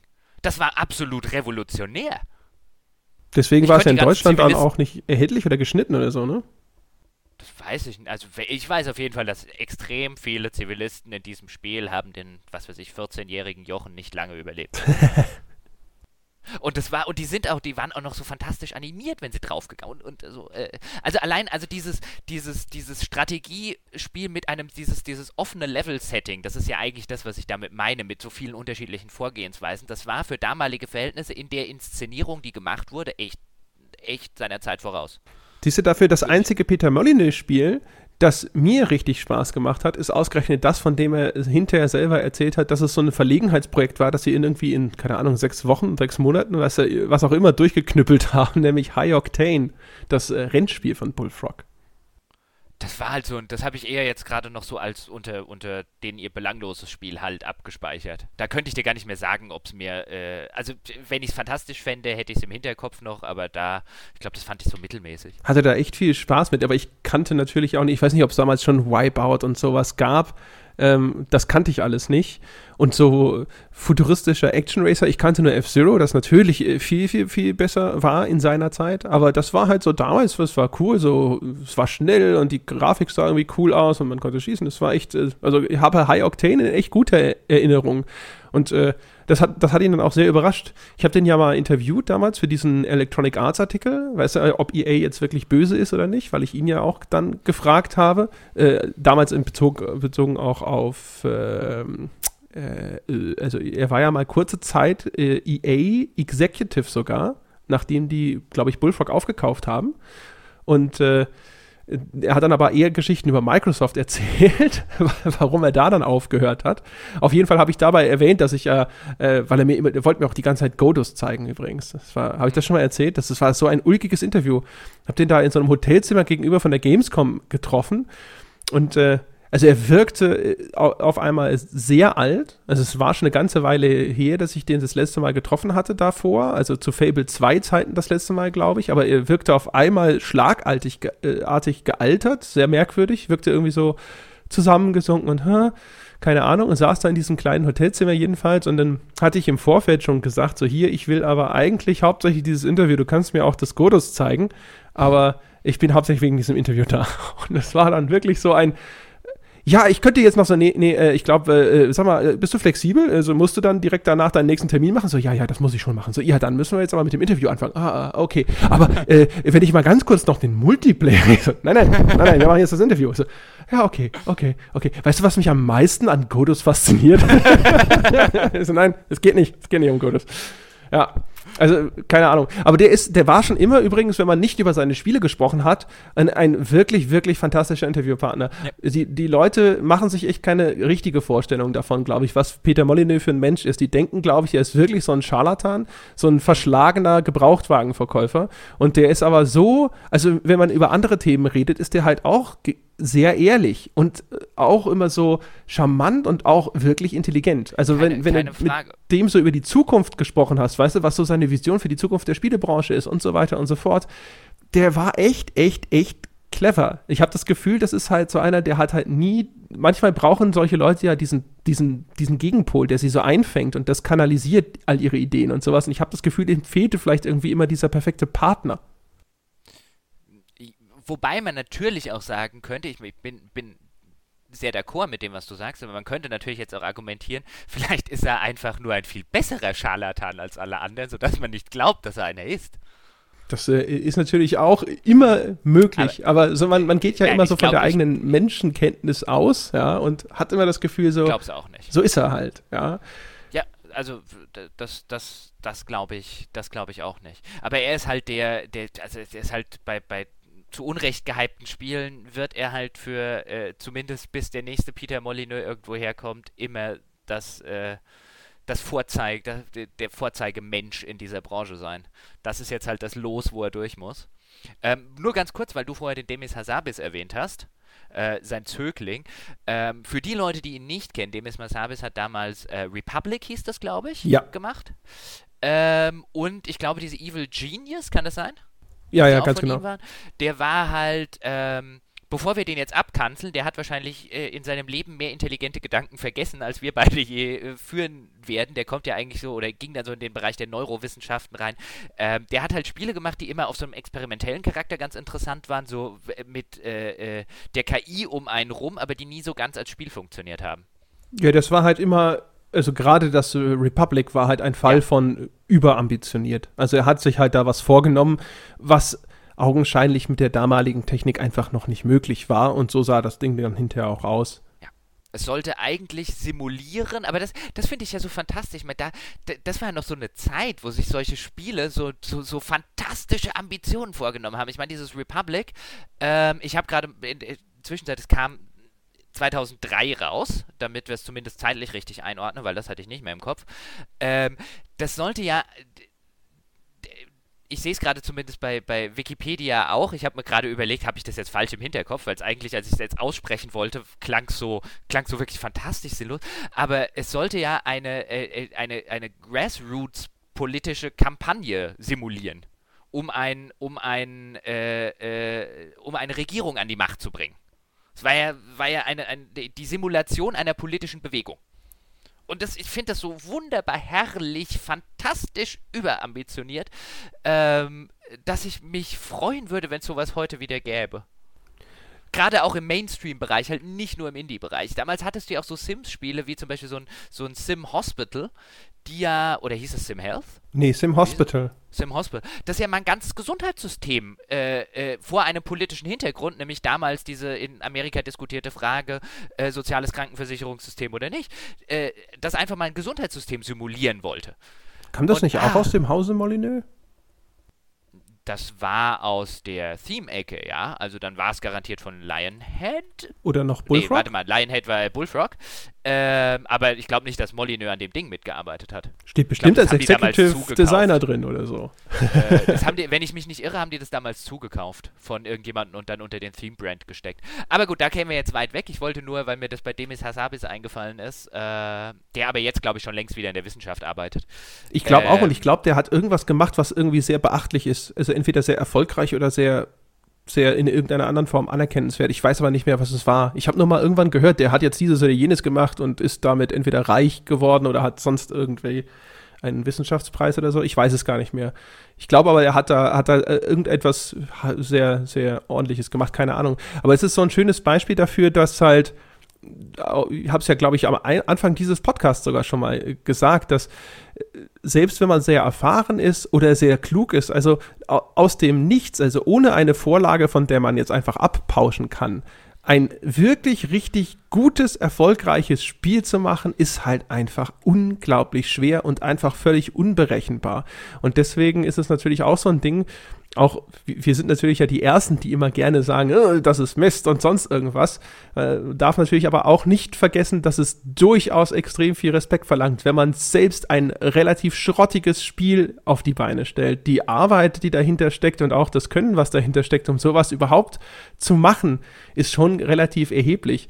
Das ist äh, was, was ab und zu ja so auch so ein bisschen mal aus dem Blick gerät. Wir haben ja zum Beispiel auch über Star Citizen gesprochen. Da hast du ja so ein Projekt, das extrem ambitioniert ist und das machen wir und das machen wir und das machen wir und das machen wir auch. Und wenn wir, man, man sieht ja jetzt schon, wenn Chris Roberts damit hinterher auf die Nase fällt oder sowas, dann äh, werden ihn wahrscheinlich die allermeisten einfach nur auslachen und nicht sagen, ah ja, aber gut, dass er sich so ein ambitioniertes Ziel gesetzt hat. Das, das ist sicher richtig, wobei man da, ich meine, das ist ja, das ist ja ein Argument, das auch häufig von den Kritikern von Kritikern kommt. So äh, dieses, dieses Argument, ihr könnt es ja auch nicht besser.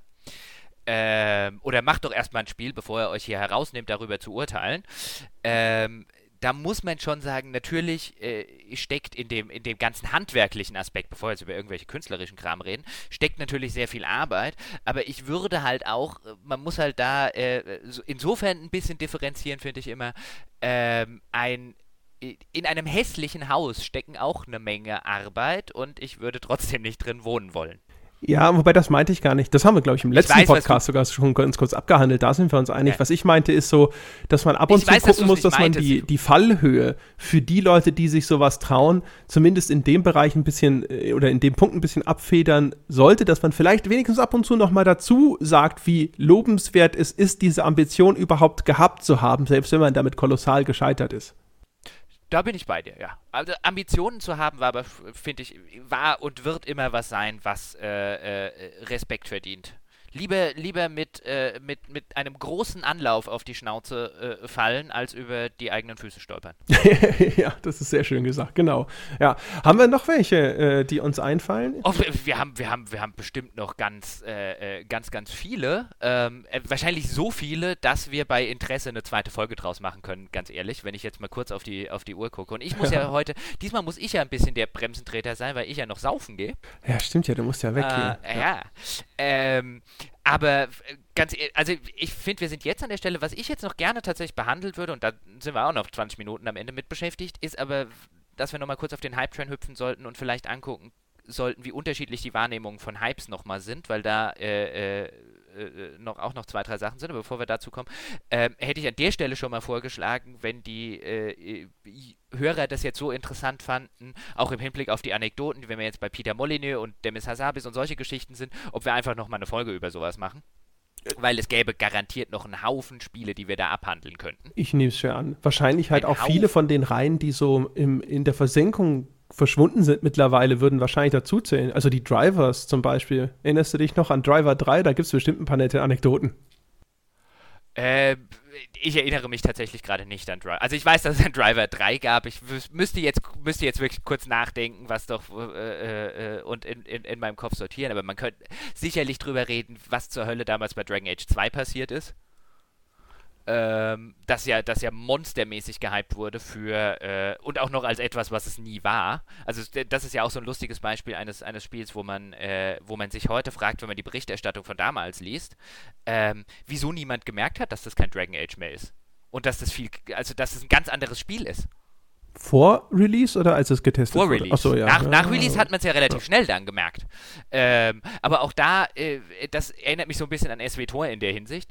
Ähm, es gäbe noch einen Haufen Spiele. Also wenn ihr da draußen oder Sie da draußen äh, noch so eine Folge gerne äh, hättet, wo wir auch noch über die reden und äh, äh, nochmal so ein bisschen in die Vergangenheiten reingucken und äh, Anekdoten vielleicht erzählen, dann äh, schreibt es uns in die Kommentare.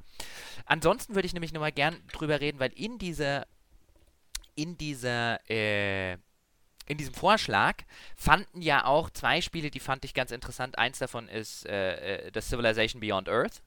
Und das andere war das ähm, äh, Evolved, was ja auch als Beispiele für, äh, äh, von dem Hörer eben genannt wurden, als Beispiele für gehypte Spiele, nach denen heute kein Hahn mehr danach kräht. Und ich fand das insofern ganz witzig und, und äh, äh, interessant, weil just die beiden Spiele meine ersten Cover-Themen war, als ich bei GameStar in der Chefredaktion die Cover äh, äh, äh, verantwortet habe. Ja, nicht ganz die ersten, oder? Das Star Citizen ich und Far Cry 4 waren doch die allerersten, wenn ich mich nicht täusche. Nee, Far Cry 4 kam später. Far Cry 4 war, glaube ich, das letzte in der, der kurzen Zeit, wo ich das gemacht habe. Oh, Und äh, Star Citizen habe ich geerbt. tatsächlich. Star Citizen habe ich geerbt. Ach, guck an. Ja. Na, siehst du mal. Äh, Aber was für eine brillante Idee. Es war so eine gute Titelgeschichte. Äh, da hast du alles richtig gemacht. Ja, natürlich, gell. Ähm, und ich habe halt just Civilization Beyond Earth und äh, Evolve damals aus dem Grunde genommen, weil sie zumindest in meiner Wahrnehmung eben nicht gehypt waren, weil ich der Meinung war, dass wenn wir, wenn wir in Zukunft auch als, als Printmagazin an diesem Markt Bestand haben wollen und äh, den, den Auflagenschwund einfach mal anhalten wollen, dann ist so ein, ein zumindest ein kleiner Reboot notwendig in vielerlei Hinsicht, ähm, auch, auch was den ganzen Magazinaufbau und den ganzen Spaß äh, äh, angeht. Und nach allem, was ich ja, was ich, was ich äh, sehe, machen da ja die, die Ex-Kollegen in, in der Print-Hinsicht äh, äh, einen sehr guten Job. Also würde ich jetzt, also von, von meiner Warte, weil ich einfach d'accord gehe mit vielen Dingen, die da umgesetzt werden. Und einige haben wir dann ja in der damaligen Zeit schon angeschoben.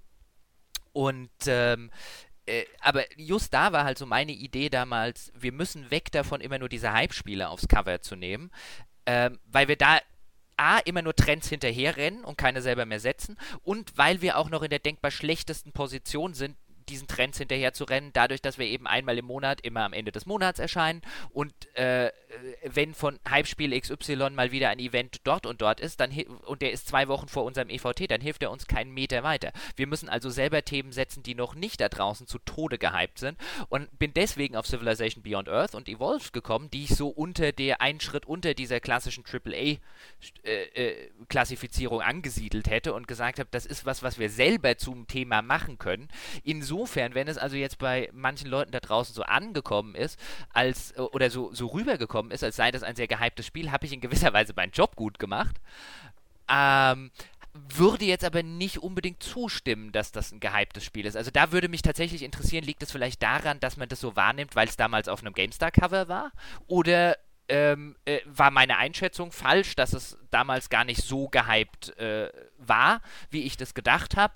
Also ich nenne das jetzt aus dem Grund, weil ich da tatsächlich spannend finde, weil ich das unter einem völlig anderen, nämlich unter nicht gehypt abgespeichert habe und jetzt eben von einem Hörer die Frage kommt, äh, was mit solchen so gehypten Spielen ja sei. Ja, also ich, ich würde ganz Wie klar sagen? Antwort A, Herr Gebauer. Aber das, äh, du erinnerst dich, ich äh, ha, ha, habe dir damals schon gesagt, ich habe arge Zweifel an der Weisheit, ein Evolve aufs Co Cover zu nehmen, bis ich es dann gesehen habe. Aber das lag daran, dass das Cover halt geil aussah. Das ist ja tatsächlich meiner Meinung nach auch einer deiner, deiner großen Verdienste bei der GameStar. Korrigier mich, aber du bist ja auch äh, derjenige gew- gewesen, der vor allem das Cover ausgeräumt hat. Also, weißt du, wir hatten ja früher äh, ganz, ganz viel so Boxen, Insert und hier noch was und drei Millionen Themen auf dem Cover. Und das haben wir ja dann ganz stark zurückgefahren. Und es war ja auch immer dein Credo, dass du gesagt hast, du willst halt nicht nur ein starkes Cover-Thema, sondern vor allem halt auch ein geiles Cover-Motiv. Es ist eine Zeitschrift, die man halt gerne anschaut oder die man irgendwo liegen sieht und sich denkt, das ist ja geil, was ist denn das? Und sich nicht in der U-Bahn dafür schämt, dass man sie in der Hand hat. Richtig. Und das, das traf dann hinterher, als ich es gesehen habe, auf dieses Evolve-Cover zu, weil dieses geile Knallrot, das war auch noch irgendwie so eine Sonderfarbe, die irgendwie teuer war oder so, ne? Ne, wir haben noch, ein, äh, ich habe noch, hab noch durchgesetzt, es waren lange, lange Diskussionen, einen, einen, einen Klarlack auf das Cover zu machen, weil ich einfach gedacht habe, bei dem Rot kommt der halt einfach noch mal geiler. Ich meine, das ist so ein Ding, das hüpft dir halt im Kiosk ins Gesicht. Genau. Also das wollte ich halt haben, das war so meine Vision dieses Covers. Ich will sowas Rotes, sowas, sowas Knallblutrotes, dass wenn ich ins, in, den, in diesen scheiß Kiosk reingehe, ist das das Erste, was mir ins Auge hüpft. Es leuchtet quasi im Dunkeln, ja genau. Ja. so ungefähr radioaktiv rot. Ja, ja, und das fand ich halt, also äh, als ich es dann gesehen habe, habe ich gedacht, okay, das kann funktionieren. Aber das von dem Thema war ich überhaupt nicht überzeugt. Und ich fand, ich dachte, fand, Evolve interessiert keine Sau, offen gestanden. Ich fand, also äh, gut, dann, dann bist du also der Meinung in, in der Hinsicht, dass es sogar noch weniger gehypt war, als ich jetzt angenommen hätte. Ich fand es halt insofern spannend, äh, genau aus, ich fand es ja aus einem ähnlichen Grund, weil nicht so viele Leute zur damaligen Zeit interessiert haben. Wir also an Infos rankommen und vielleicht ein paar Sachen exklusiv kriegen für unsere Leser, die eben nicht jeder andere hat.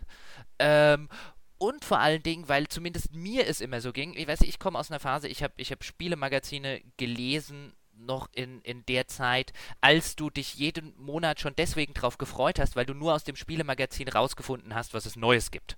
Sonst hättest du ja nie gewusst, was alles erscheint.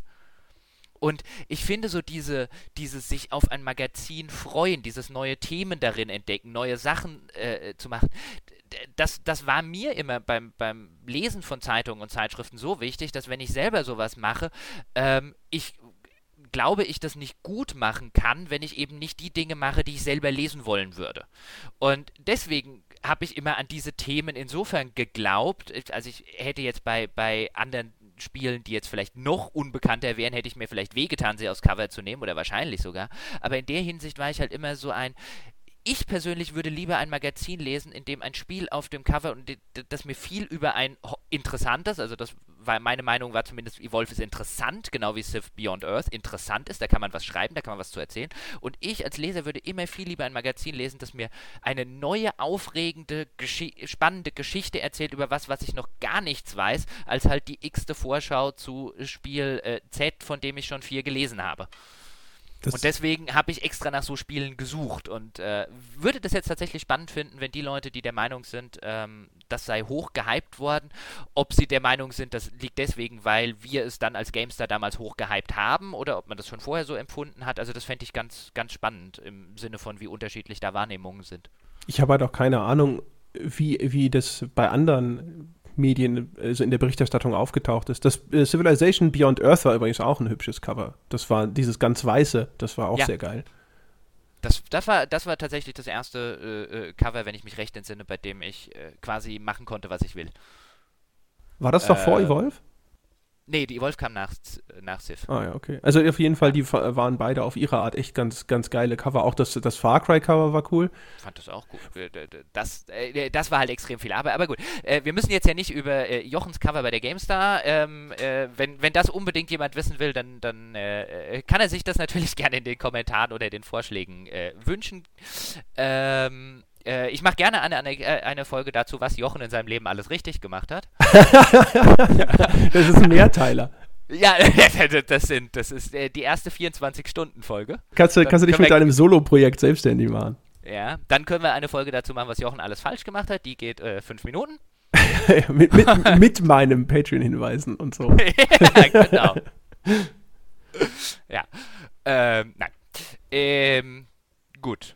Ja, ich denke, ja. wir haben ja schon angekündigt, dass wir eventuell eine zweite Folge zu dem gleichen Thema machen. Also ich finde es tatsächlich extrem spannend, weil ich merke gerade, dass das so ein Thema ist, dass, dass, in dem man viele Anekdoten erzählen kann.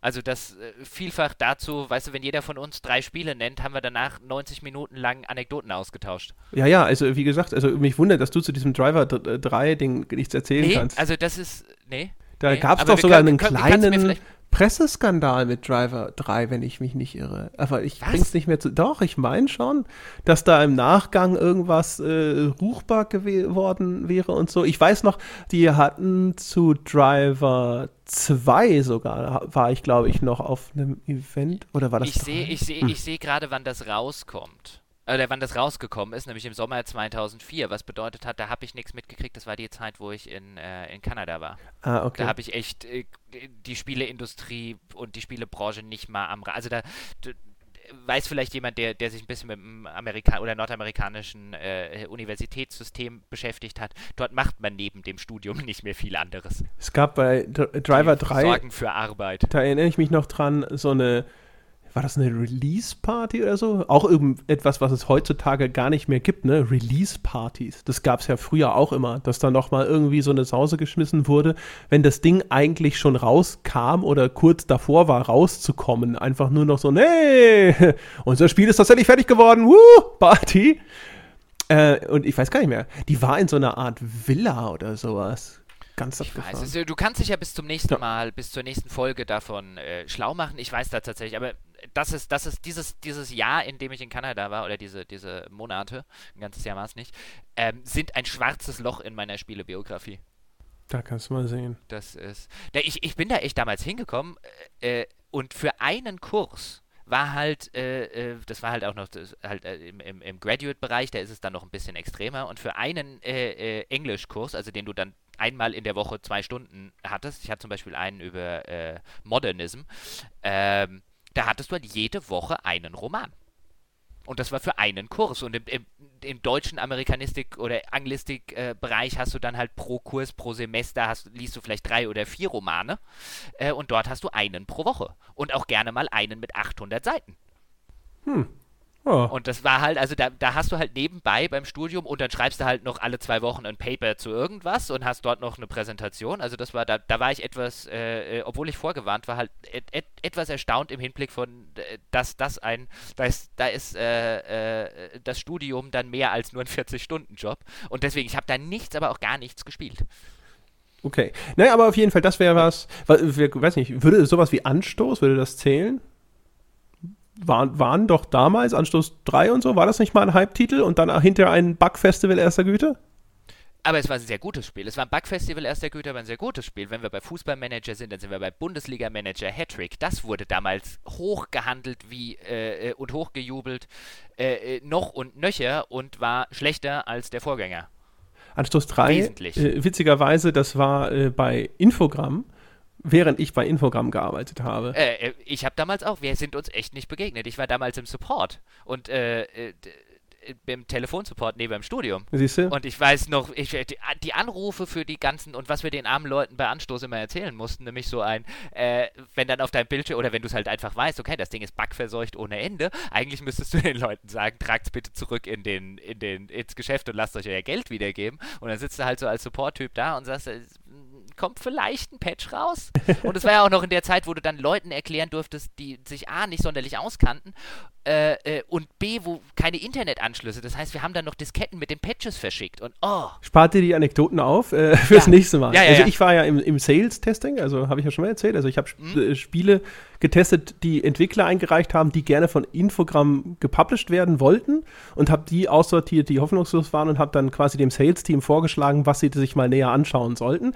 Äh, das war ursprünglich mal äh, Teil des QA-Bereichs, den haben die dann aber, glaube ich, abgebaut und woanders hin verlagert und so. Ich kann mich aber, hatte also mit dem QA-Testing von Anstoß 3 Gottlob nichts zu tun, aber ich kann mich noch an den, den entnervten Producer des Spiels erinnern, der da ab und zu vorbeikam.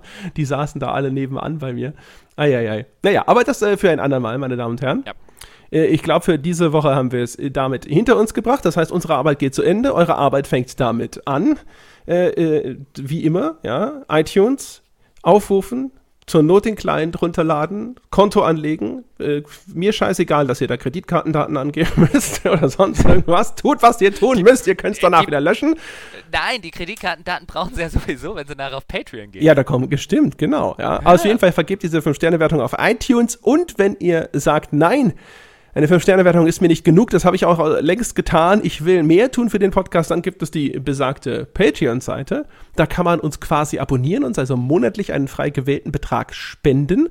Das ist ebenfalls super. Eure 5-Sterne-Wertung sorgt dafür, dass wir quasi in den iTunes-Charts bleiben und man uns auffindet und der die Spende auf Patreon sorgt dafür, dass, äh, ja, dass es uns weiter gibt, dass wir unsere Server bezahlen können, dass wir einen neuen Kram anschaffen können und dass wir vielleicht irgendwann einfach nur in Saus und Braus leben, ja, von all unserer Podcast-Money. Das wollten wir doch nicht sagen. Oh, Äh, wir, ja. wir, müssen das, irgendwann musst du das mal aufschreiben, glaube ich. Ja. ja. Äh, das heißt, diese ganzen Soundeffekte mit äh, Geldzählen und Kasse klingeln, die Kling, kann ja auch wieder weg. Ja, ja. die äh, werden jetzt bitte gelöscht. Nein, du musst doch sagen, wenn wir irgendwann viel Geld haben, dann machen wir natürlich noch viel, viel mehr für die User. Das auf den Malediven. So wie, ja, natürlich. Ja. Also immer dann, wenn der Satellit gerade günstig steht, werden wir dann immer auch noch podcasten. Genau. Ja. Ja, ich war ja schon mal auf den Malediven. Ich kann dir sagen, dass es einmal im Monat können wir da vielleicht mit Internet rechnen. ich war auch schon mal auf den Malediven und ich habe nicht vor, einmal im Monat dort ins Internet zu gehen. Ja, als du auf den Malediven warst, gab es ja noch nicht mal ein Internet wahrscheinlich. Äh, doch, äh, ähm, da gab es eins und zwar auch nur deswegen, weil äh, wir uns angefreundet hatten mit den Animateuren, die aus Deutschland äh, kamen und mit denen abends immer gesoffen haben und deswegen durften wir denen ihr Internet benutzen. Ja, sehen Sie, meine Damen und Herren, ja, mhm. Äh, wie auch nicht, der Podcast ist nicht das erste Mal, dass Saufen den Grundstock unseres Erfolges bildet. es wird auch nicht das letzte Mal sein. Nein. Aber apropos, da gehe ich jetzt äh, hin und deswegen wünsche ich Prost. Genau. Bis zur nächsten Woche, meine Damen und Herren. Bis dahin.